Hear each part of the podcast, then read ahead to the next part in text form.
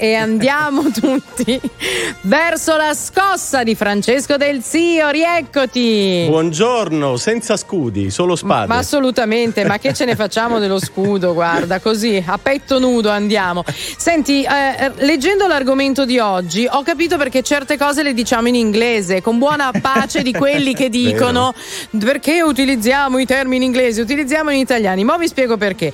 Delzio scrive: oggi parliamo della spesa, della rivincita o della vendetta, al che mi sono messa le mani nei capelli, aperta parentesi, revenge spending. Quindi, che suona assai meglio. Ma molto meglio, e sono due parole soprattutto. eh, però ci devi spiegare cosa vogliono dire. La spesa della rivincita è un fenomeno molto interessante che di, di cui chiacchieriamo oggi con i nostri radioascoltatori. Che cos'è? Dopo diciotto mesi di pandemia, quindi di vincoli, di costrizioni, di rinunce e privazioni, eh, i consumatori di tutto il mondo occidentale e orientale sembrano aver deciso di spendere di più e in particolar modo di premiarsi, di gratificarsi con dei prodotti di lusso o comunque dei prodotti di qualità.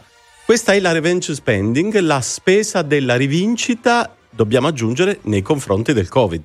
Allora, mentre chiacchieriamo aspettiamo anche i vostri messaggi al tre sette otto tre sette otto uno zero due cinque, se anche voi, avendo gioco forza risparmiato un po' di più in questo anno e mezzo, adesso vi state concedendo qualche acquisto in più. Ed è un tema psicologico, Luigi, cioè l'idea che eh, ci siamo salvati in qualche modo, poi non è ancora vero del tutto, molti di noi si sono vaccinati, si sono messi a posto sul piano sanitario e ora possono concedersi qualcosa di bello, di divertente, di appassionante. Ecco, ad esempio, facciamo qualche esempio. Allora, io mi concedo magari una macchina nuova, una vacanza, magari se c'è qualche giorno. Sì, eh sì, tutta roba dai diecimila euro a salire, eh, Santarelli.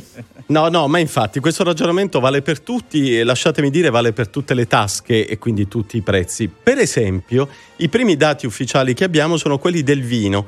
Eh, ricordo tra l'altro che Vinitaly, la più grande manifestazione del vino in Italia, sarà eh, di nuovo a metà ottobre a Verona, appunto in Italia.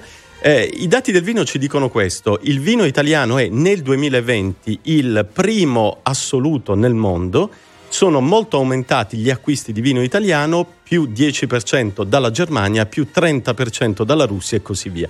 Il vino italiano è un vino mediamente di qualità più alta rispetto agli altri vini, costa un po' di più ed è la tipica gratificazione psicologica che il consumatore di tutto il mondo, il russo, il tedesco, l'americano, l'arabo, si concede proprio per Eh, come dire, premiarsi della, dal, rispetto all'idea di aver vissuto diciotto mesi così quanto terribili. Sono stato bravo, mi compro una cassa da venti bottiglie. Esatto, è un fenomeno molto importante sul piano economico, ovviamente noi lo trattiamo anche in maniera più brillante, ma in realtà è un fenomeno che potrebbe aiutare moltissimo nel duemilaventi ventuno e nei prossimi anni il Made in Italy, perché se ci pensate gran parte delle nostre produzioni per l'abbigliamento, le calzature, gli oggetti di design, tutto l'agroalimentare, l'automotive e così via, si posiziona proprio sulla fascia di qualità, sulla fascia alta, e ha quella caratteristica di appagare chi compra questo prodotto, questo bene. Quindi viva il Made in Italy e viva la spesa della rivincita, se aiuterà il Made in Italy. D'altronde, sbaglio o il mercato del lusso non è mai entrato in crisi?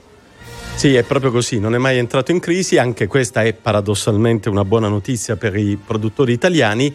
Eh, in realtà il mercato del lusso è un mercato che eh, tipicamente non risente, come dire, delle oscillazioni, persino degli eventi più drammatici come quello che abbiamo vissuto tutti. E poi c'è anche da dire, Francesco, che un'altra cosa che forse non è cambiata, insomma, diciamolo, eh, durante la pandemia è il fatto di risparmiare, ossia, come dicevamo, essendo stati molto in casa, comunque avendo limitato parecchie cose, abbiamo sì risparmiato, ma gli italiani sono già un popolo di risparmiatori. Eh sì, il risparmio italiano è storicamente molto alto ed è cresciuto ancora molto nell'ultimo, nell'ultimo anno. Eh, qui però, Luigi, sarebbe bello lanciare un mini sondaggio tra i nostri ascoltatori e chiedere loro come hanno utilizzato, se lo hanno fatto, una piccola parte del loro risparmio negli ultimi sei mesi, proprio per gratificarsi, per premiarsi rispetto alla uscita ormai prossima, speriamo tutti, dalla pandemia. Lanciamo un sondaggio, vediamo che cosa hanno acquistato, magari di Made in Italy, di produzione uh-huh. italiana, i nostri ascoltatori. Da- Barbara, cosa hai acquistato tu? Ah. Eh. quella villa che vedeva l'aspirapolvere, da l'aspirapolvere, quella potente, fichissima, che costa un occhio della testa ma ti aspira anche l'anima, quindi quello è l'unico mio così eh sì, beh, molto concreto, un po' diva e un po' donna. No, stavo pensando, intanto giriamo l'invito di Francesco, tre sette otto tre sette otto uno zero due cinque, diteci che cosa avete acquistato per gratificarsi le vacanze. Magari molti hanno risparmiato e hanno detto: sai che c'è, l'anno scorso le abbiamo saltate, ma quest'anno due settimane al mare, in montagna, dove vogliamo, non ce le toglie nessuno. Le vacanze in Italia, dobbiamo aggiungere, perché sì, è un fenomeno che abbiamo constatato tutti, e quest'anno, quest'estate, l'Italia delle vacanze è stata piena di italiani. Abbiamo eh, speso un po' di più. Sembra banale, ma non è così. Molti italiani andavano all'estero, quest'anno hanno riscoperto l'Italia. Come anche l'anno scorso, un po', Francesco, abbiamo imparato a conoscere il nostro territorio. Francesco Delzio, finisce qui la scossa di oggi. Ti ritroviamo venerdì prossimo, sempre alle sette e mezza. Intanto buona settimana e buon lavoro. Grazie a voi e buona scossa a tutti. Ciao.